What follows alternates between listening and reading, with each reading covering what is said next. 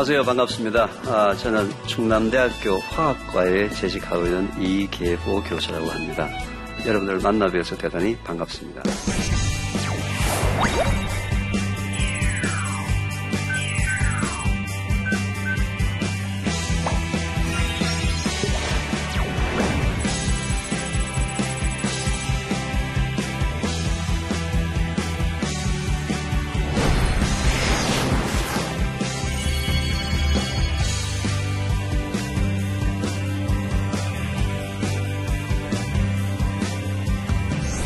성경의 제일 마지막 규절이 뭔지 아세요?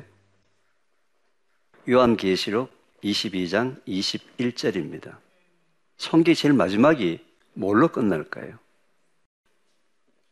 자, 창세기 1장 1절에서는 태초에 하나님이 천지를 창조하시니라라는 말씀을 통해서 우리한테 순종하는 삶, 순종의 삶을 주님께서 우리한테 가르쳐 주셨어요. 그러면은 결론은 순종하면은 이렇게 될 것이다. 로 결론을 맞아야 되겠죠. 바로 요한계시록 22장 21절에 주 예수의 은혜가 모든 자들에게 있을지어다. 아멘. 성경이 이렇게 끝납니다. 결국 하나님께서 여러분들한테 뭐라고요? 순종을 하게 되면은 무엇을? 모든 은혜를 모든 자들에게 주시길 원하신다. 아멘. 진짜다. 이게 성경이에요. 은혜를 받기 원하시죠? 바로 은혜를 받는 삶이 바로 진정한 쉼의 자세거든요. 자, 제가 지난 시간에 창세 첫째 날, 둘째 날 창조한 하나님께서 빛 과 물을 창조하셨는데, 셋째 날 하나님께서 뭘 창조하신지 아시겠어요? 셋째 날. 뭐세요? 이 세상의 모든 씨 가진 열매와 채소, 식물을 창조하셨습니다. 하나님께서 셋째 날 왜 식물을 창조하셨을까? 여러분, 우리가 죽으면 어디로 갑니까? 흙으로 돌아가죠. 흙으로. 죠 그래서 인간을 뭐라 그러냐? 흙집이라 그럽니다. 흙집. 흙집. 흙집. 흙으로 만든 집이에요. 흙으로 만든 집은 어떻게 해야 됩니까? 관리를 철저히 하셔야 됩니다. 그런데 안타깝게도 10년, 20년, 30년 밖에 안 된 우리 젊은 이들은 자기 집이 금방 지은 새 집이라고 생각해요. 그래서 뭐 새 집을 뭐 관리하냐. 그래서 50년, 60년 사용하다가 낡으면 관리하지. 아니에요. 그래도 어떤 사람들 있잖아요. 자기 집은 철근 콘크리트를 아주 아주 튼튼하게 지었대요. 그냥 대충 살아도 된대요. 아닙니다. 아무리 금방 지은 새 집이라더라도 또 아무리 철근 콘크리트로 튼튼하게 지은 집이라 하더라도 집은 매일매일 관리를 하셔야 돼요. 그런데 이 흙집은 하나님께서 흙으로 만들었기 때문에 반드시 흙으로부터 영양성분을 공급받도록 그렇게 놨어요. 흙을 먹어야 돼요.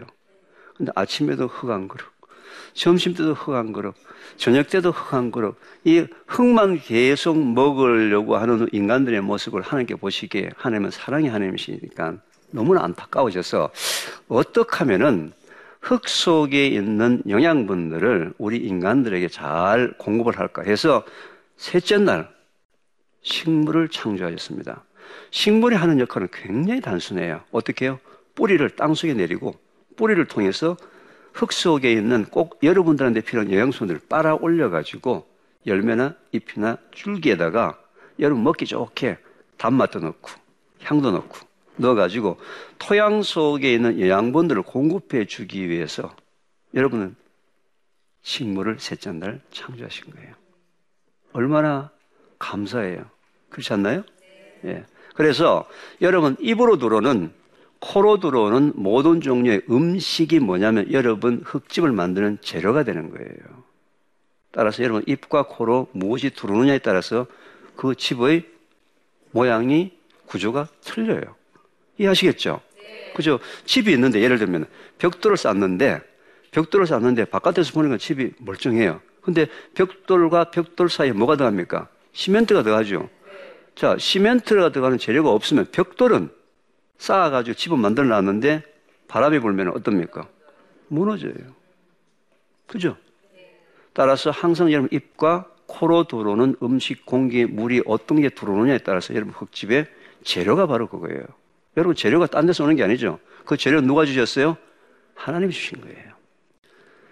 자, 그런데 하나님이 이제 셋째 날, 왜 이렇게 급하게 셋째 날 씨가진 열매와 채소를 주셨을까? 식물을 주셨을까? 여러분 스트레스 받습니까? 안 받습니까? 진짜? 어. 안 받는 사람 없죠? 우리 한국은 말이죠. 배고픔의 굶주림에서 벗어나고자 이 짧은 기간에 우리 모든 국민들이 스트레스를 굉장히 많이 받던 사회 속에 살았어요. 왜? 무조건 살아야 되니까. 경쟁 사회 속에 살았다는 얘기죠. 자, 고등학교 3학년짜리 아이가 스트레스 받습니까? 안 받습니까? 받죠. 그죠? 초등학교 1학년은요? 왜요? 12년 뒤에 치를 수능 생각해서 미리 지금 스트레스 받죠. 우리나라에서는 스트레스를 받지 않는 사람이 없습니다. 예를 들면 자기 현재 직장에서 엄청난 스트레스를 받았어요. 스트레스 받는다고 직장에서 사표를 내고 저기 강원도 꼴자에 가서 농사를 짓습니다. 자, 강원도 꼴짝에서 농사 짓는 사람은 스트레스 받을 줄, 스트레스 받을까요? 안 받을까요? 무지하게 받습니다. 왜? 비가 오면은 장마가 직바가 걱정. 비가 안 오면은 가물어서 농사 안 되고 걱정. 자, 그런데 이 스트레스는 말이죠. 만병의 시작입니다. 자, 하나님께서 여러분들이 스트레스 받을 줄 알았을까요? 몰랐을까요? 창세 때야. 벌써 알았습니다. 여러분들이 2015년도에 스트레스 받을 줄 분명히 아시고 태초에 셋째 날 스트레스를 해결할 수 있는 방법을 그 속에다가 두셨어요. 자, 여러분들 스트레스 받았을 때 어떻게 스트레스를 해결합니까? 네? 먹어요. 또 자는 사람도 있고 운동하는 사람도 있고 여행하는 사람도 있고 또 친구 만나서 수다 떠는 사람도 있고 각종 다양한 또는 뭐 우리 믿는 사람이라면 어떻게 기도도 하고 찬양도 하고 그죠? 안타깝게도 현재 우리 우리 모든 사람들이 이 스트레스 푸는 방법 자체가 하나님께서 알려주신 방법이 아니기 때문에 효과가 없습니다. 안타깝게도. 그래서 그 사람들이 받았던 그 스트레스 때문에 지금 많은 사람들이 질병 통계에 노출되어 있는 거예요. 여러분 보세요. 우리나라는 현재 국민 소득이 2만 불이 넘었어요. 그렇죠. 평균 수명이 80세가 넘었습니다. 얼마나 오래 살아요? 요즘 너가 60대 환갑잔치 한다 그러면 어떻게 해요? 요거도 먹습니다. 그죠? 어? 환갑잔치 한다면 요거도 먹어요. 왜냐하면 옛날에는 60 넘어서 사는 사람이 별로 없었기 때문에 60까지 살았다는 게 굉장히 감사해서 축하하는 것이 바로 환갑잔치였어요. 자, 그런데 80세까지 살 때 3명당 1명이 암에 걸린 나라입니다. 현재. 80세까지 사는 게 중요한 게 아니죠. 건강하게 80세를 사는 것이 하나님께서 주신 축복인데 3명당 1명이 암에 걸리면서 80세를 사는 나라가 뭐예요? 한국입니다. 그게 바로 한국이 아까도 제가 말씀드렸다시피 이 스트레스 문제 때문에 나이에 관계없이 직업에 관계없이 모든 스트레스를 받고 있는데 하나님이 이미 여러분들을 스트레스 받을 줄 알고서는 태초에 스트레스를 해결할 수 있는 완벽한 방법을 주셨는데 그걸 순종하지 않아서 더 큰 피해를 보고 있는 거예요. 여러분 스트레스를 받게 되면 병원에 가서 스트레스 검사를 합니다. 어떻게 해요? 혈액과 소변 검사를 해요. 그러면 우리 인체 내에 활성산소의 농도가 증가합니다. 여러분, 활성산소 얘기 들어보셨나요? 활성산소는 말이죠. 우리가 매일매일 밥을 먹으면 자동적으로 음식이 분해지면서 만들어져요. 우리가 호흡을 하게 되면 공기 중에 산소가 들어가서 우리 몸속에서 활성산소가 만들어집니다. 매일매일 적당량의 활성산소가 만들어지는데 이 적당량의 활성산소가 만들어지게 되면 우리 혈액 속에서 백혈구를 도와서 살균 작용도 하고 또 이 활성산소가 우리 세포를 공격하고 해서 노화를 시켜서 적당한 나이 80, 90 또는 하나님께서 허락하신 수명 120세까지 살고 그 다음에 죽도록 그래서 이 활성산소는 두 가지 기능을 갖고 있는 거예요. 우리 몸을 보호하는 기능도 있고 우리 몸을 자연스럽게 인간의 수명 120세까지 살도록 하는 그런 기능도 있는데 문제는 여러분들이 스트레스를 받았을 때 너무 많이 생긴다는 거예요.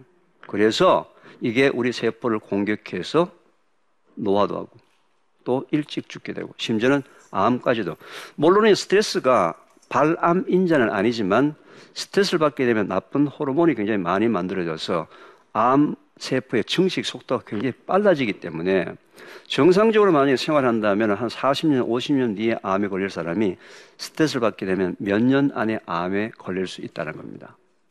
여러분, 활성산소 하게 되면 종류가 굉장히 다양하게 있어요. 여러 가지가 있는데 여러분들이 들어서 이해할 만한 활성산소 종류 중에 한 가지는 과산화 수소라는 게 있습니다. 과산화 수소는 여러분 가정에서 갖고 있는 가정성벽 소독약이에요. 멀건 물 같은 건데 상처 난 곳에 바르면 거품이 부글부글부글 나는 그 강력한 살균력을 갖고 있는 과산화 수소와 같은 활성산소가 여러분 스트레스 받았을 때 여러분 혈액 속에 생긴다는 거예요. 그게 돌아다니면서 여러분 세포를 공격하고 해서 모든 질병이 시작이 되고 뭐예요? 암까지도 연결된다는 말이죠. 여러분 혈액 속에 생긴 과산화 수소가 운동한다고 여행한다고 잔다고 떠든다고 술 먹는다고 현재 여러분들이 하는 모든 종류의 어떤 스트레스 해소를 방법을 하더라도 중화되지 제거되지 않는다는 거예요. 자, 운동을 하게 되면은 굉장히 우리 몸속에서 행복 호르몬이 나와서 기분이 굉장히 좋아집니다. 그래서 본인이 그것 때문에 스트레스를 풀었다고 착각하는데 그때 운동에서 생긴 그 행복 호르몬은 활성산소를 제거하지 못해. 그건 별개의 얘기라는 거죠. 그래 착각을 하고 있다는 겁니다. 이걸 하나님께서는 아시고 여러분들이 지금 현재 스트레스 받을 줄 아시고 셋째 날 스트레스를 풀 수 있는 비결을 그 속에 창조해 주셨어요. 그게 뭐냐 이거예요. 활성산소는 화학적으로 산성입니다. 산성을 중화하려면 뭐가 있어야 됩니까? 염기, 알카리가 있어야 돼요. 그래서 이 지구상에 존재하는 모든 종류의 색깔 있는 채소와 색깔 있는 과일의 주성분이 알칼리예요. 따라서 여러분들이 스트레스 받았을 때 빨리 뭘 먹어야 돼요? 색깔 있는 채소와 색깔 있는 과일을 빨리 먹으면은 그 주성분이 두 시간 뒤에 내 몸속에서 혈액 속에 들어가서 아까 생긴 활성산소를 직접 중화를 화학적으로 중화를 시키고 그 다음에 여러분들이 지금까지 하셨던 운동도 하고 여행도 하고 책도 보고 친구도 만나고 수다도 떠들고 왜 심리적인 부분도 필요하니까. 근데 가장 먼저 뭘 해줘야 돼요? 색깔 있는 채소나 과일을 먼저 먹어서 내가 스스로 만든 활성산소를 어떻게 빨리 중화를 시켜줘야 된다. 요 그걸 하나님께서 얼마나 여러분들이 아마 스트레스 받을 줄 알고 얼마나 급하셨으면 몇째 날? 셋째 날. 아주 급하게 만들으셨다는 거죠. 그죠? 혹시 토마토 색깔이 왜 빨간지 아세요? 지금 빨간 옷을 입고 있기 때문에 제가. 토마토 색깔이 왜 빨간지 아세요? 잘 모르겠어요. 자, 토마토 속에 여러분들이 스트레스 받게 되면은 챙기는 그 활성산소를 중화시켜주는 중화제 를 토마토 속에 넣어놨는데 토마토 색깔이 허옇게 만들어 놓으면은 여러분들이 눈에 안 띄어서 안 먹을까 싶어서 하나님이 걱정이 돼가지고 여러분들에게 강조하려고 먹어라, 먹어라, 먹으라고 강조하기 위해 색깔을 어떻게 빨갛게 만드는 거예요. 빨갛게. 빨간색 눈이 워낙 잘 띄잖아요. 그죠? 빨간색 옷을 입은 이유가 있잖아요. 그죠? 눈을 잘 띄려고. 그죠? 그죠? 빨간색 워낙 잘 띄는데 그러면 왜 배추도 빨간색, 오이도 빨간색, 상추도 빨간색, 왜 전부 다 빨간색이 아닐까? 분명히 사람들 중에 또 빨간색을 싫어하는 사람도 있을 것 같아가지고 노란색도 만들고 주황색도 만들고 보라색도 만들고 초록색도 만들고 인간의 눈에 가장 잘 띄는 모든 아주 현란한 색깔 속에다가 활성산소를 중화시켜주는 염기성 물질을 다 집어넣어놨어요. 근데 그 물질의 구조는 다 틀려요. 보라색은 안토시아닌, 빨간색은 라이코펜. 구조는 다 틀리지만 기능은 뭐예요? 한 가지 기능밖에 없어요. 무슨 기능? 활성산소를 중화시켜주는 알카리성 기능이에요. 따라서 여러분들이 스트레스 받았을 때 뭘 먹어야 돼요? 색깔에는 채소나 과일을 먹어야 됩니다. 이해가 되세요? 자, 색깔에는 채소가 색깔에는 과일하고 어느 게 더 맛있을까요? 과일이 맛있죠.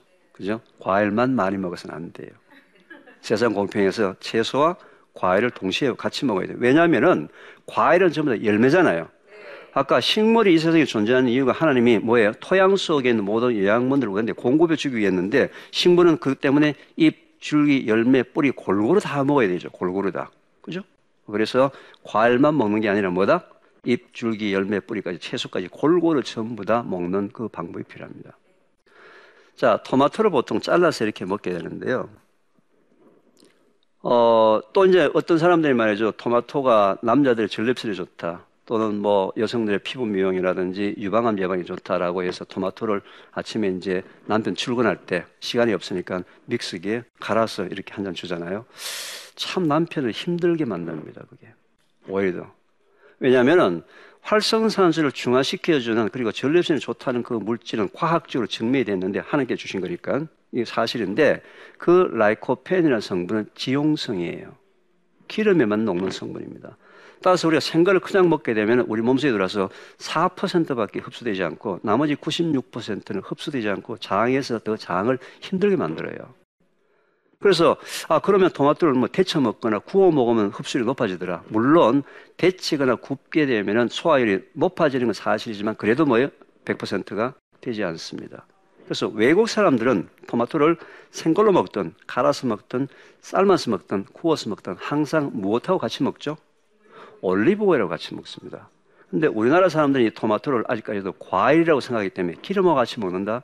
잘 감이 안 와요. 그렇게 문화적으로 안 맞아요. 만약에 오늘 여러분들이, 아, 이계우 교수님이 토마토는 지용성이기 때문에 기름하고 먹어야 된다. 내일 여러분 집에 손님이 왔는데 토마토를 네 쪽을 내고 포크하고 옆에다 참기름 찍어 먹으라고 참기름 같이 내면 어떡하겠습니까? 이건 뭔가 아니야. 그죠? 그래서 항상 기름하고 같이 먹을, 수가 없어요. 따라서 이럴 때는 지혜가 필요합니다. 어떤 지혜예요? 기름하고 같이 먹을 수 없는 그런 상황에서는 항상 호두나 땅콩이나 아몬드와 같은 견과류를 한쪽을 같이 먹습니다. 같이 씹어서 먹는 거죠.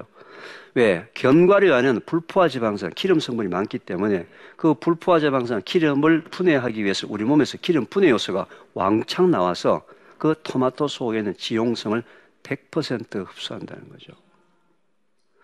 여러분들이 이제는 이 색깔있는 채소나 과일을 먹을 때, 색깔있는 채소나 과일을 먹을 때 이게 지용성이냐 수용성이냐 외울 필요가 없이 항상 색깔있는 채소나 과일을 먹을 때 기름하고 같이 먹을 수 있으면 먹는다. 또는 기름하고 못 먹을 때는 같이 뭘 먹는다? 견과류를 같이 곁들여서 조금씩 먹는다. 라고 한다면은 여러분들이 제대로 된 칼라 푸드를 먹을 수가 있는 겁니다. 이해가 되시죠? 네. 예. 꼭 색깔있는 채소 중에 지용성이 토마토뿐만이 아니에요.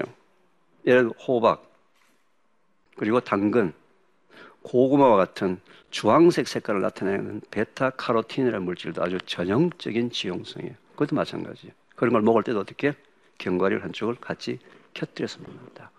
그죠?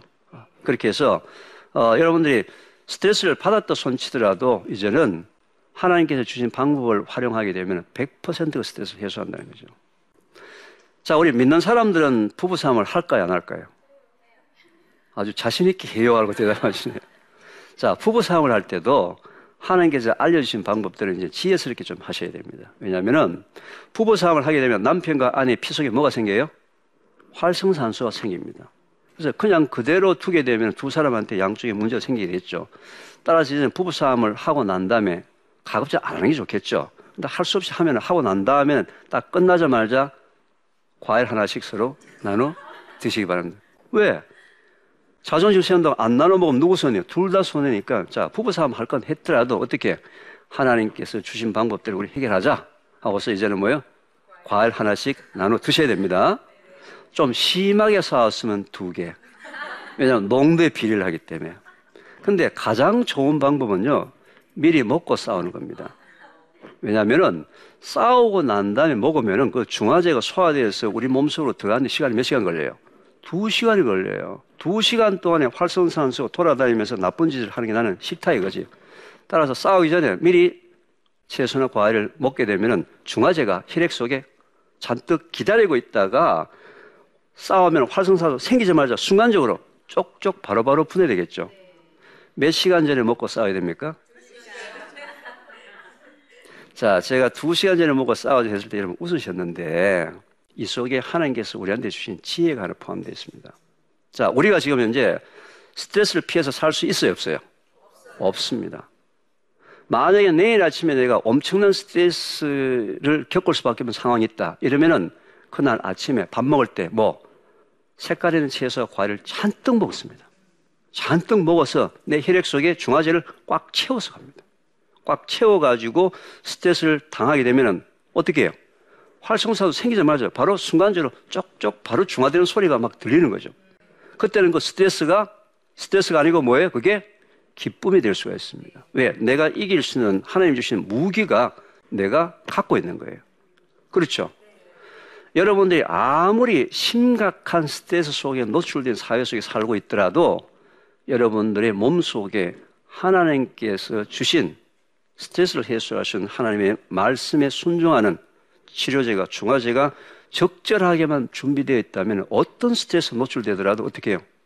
이길 수 있는 능력을 누가 주셨어요? 하나님이 언제? 그것도 셋째 날. 얼마나 급하셨습니까? 그런데 바로 이런 하나님의 진리를 몰라서 현재 우리가 스트레스 노출될 수밖에 없는 사회나 직업 환경 속에 살면서 계속 더 나쁜 상황으로 가는 이유가 하나님이 주신 진리대로 제대로 못 살아서 그렇다 말이죠. 이해하시죠? 네. 이제는 여러분이 가가지고 어떤 색깔 있는 채소나 과일을 보게 되면 어떻게 해요? 아, 중요하다. 중요하다. 그죠?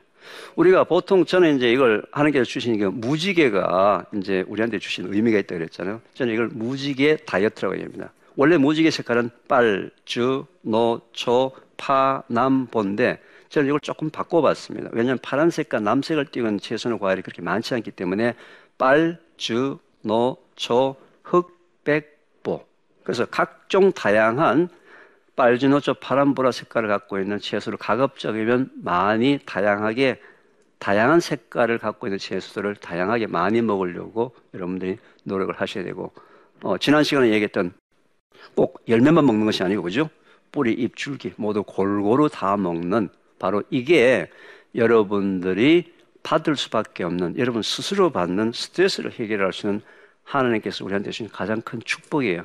그렇기 때문에 창세기 1장 1절에서 태초에 하나님의 천지를 창조하시려는 이 순종의 삶을 살게 되면은 성경의 가장 마지막 기절인 요한계시록 22장 21절에서 하나님께서 뭘 주셨다고요? 주 예수의 은혜가 모든 자들에게 있을지어다. 주님의 은혜의 삶을 살 수 있는 비결이 바로 뭐예요? 순종의 삶이다. 그래서 꼭 이제는 색깔을 보시면 굉장히 하나님의 은혜를 생각하고 색깔을 보시게 되면 이게 하나님이 여러분한테 주신 축복의 선물이라는 것을 꼭 기억하시고 여러분 삶이 바뀌는 그런 어, 기회가 되기를 진심으로 어, 기도드리면서 이번 강의를 마치도록 하겠습니다. 아, 감사했습니다.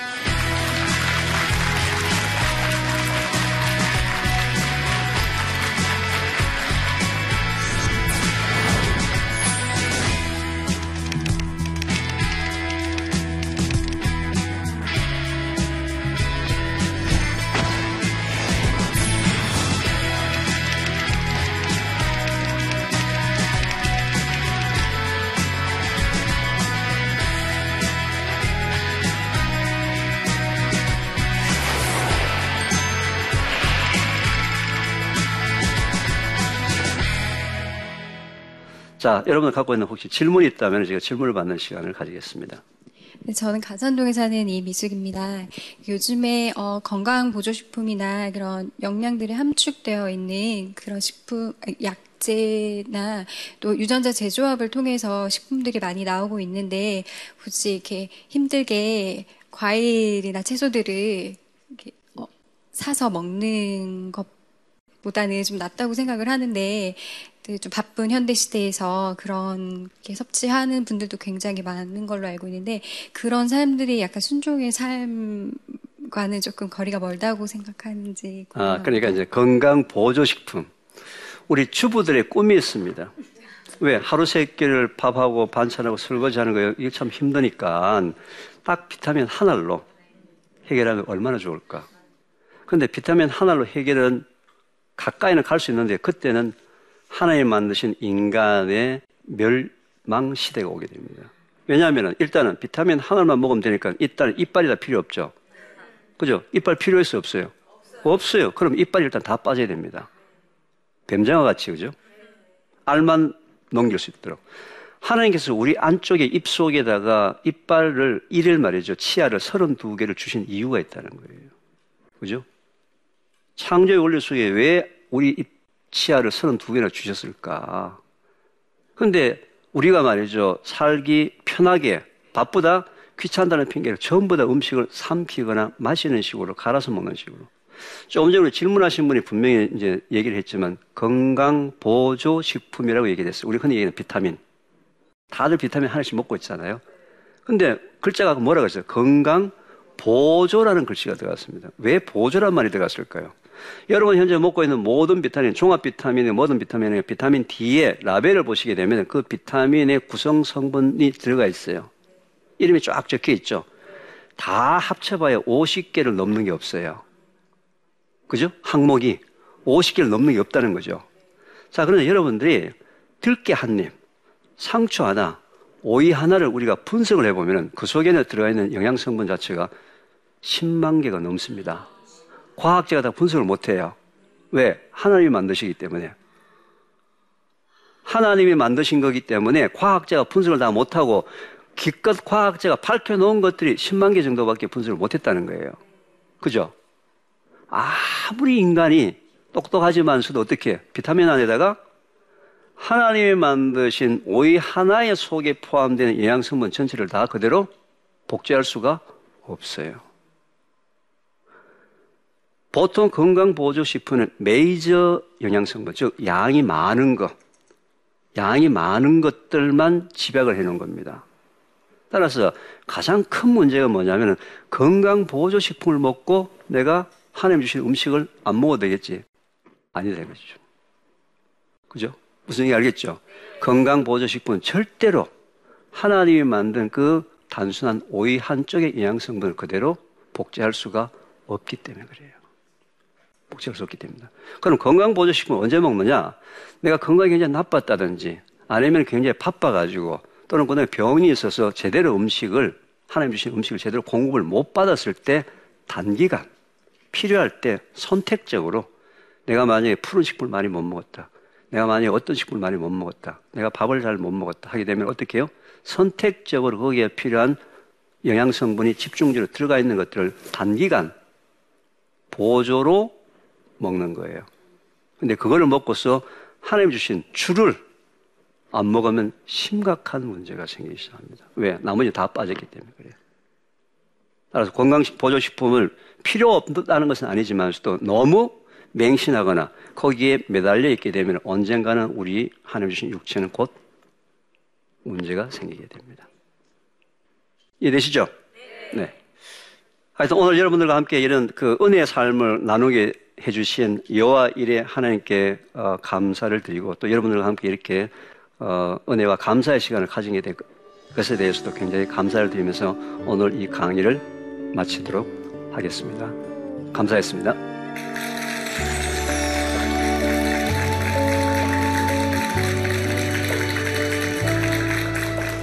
이것도 뭐예요? 이것도 하나님이 셋째 날된 열매와 채소를 창조하신 목적에 따라서 우리가 먹는 방법이 그렇게 거예요.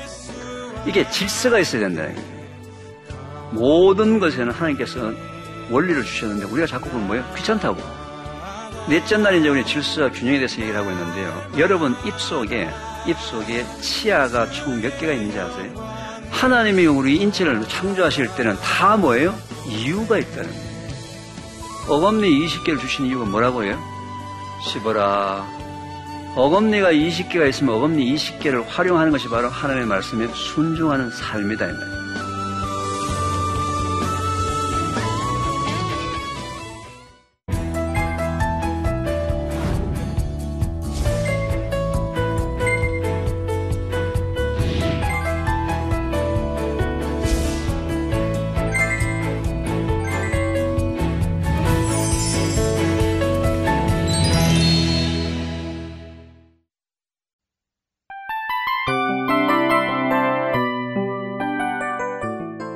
이 프로그램은 청취자 여러분의 소중한 후원으로 제작됩니다.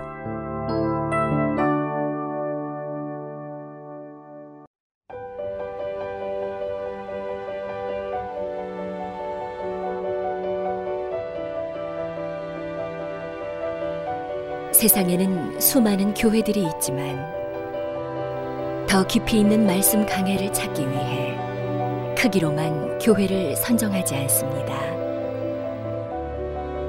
보다 좋은 영적 콘텐츠를 더 많이 나누기 위해 방송비를 받지 않습니다.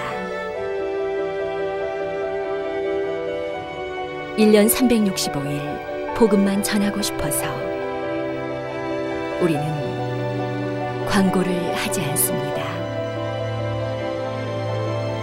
온누리의 복음을 땅끝까지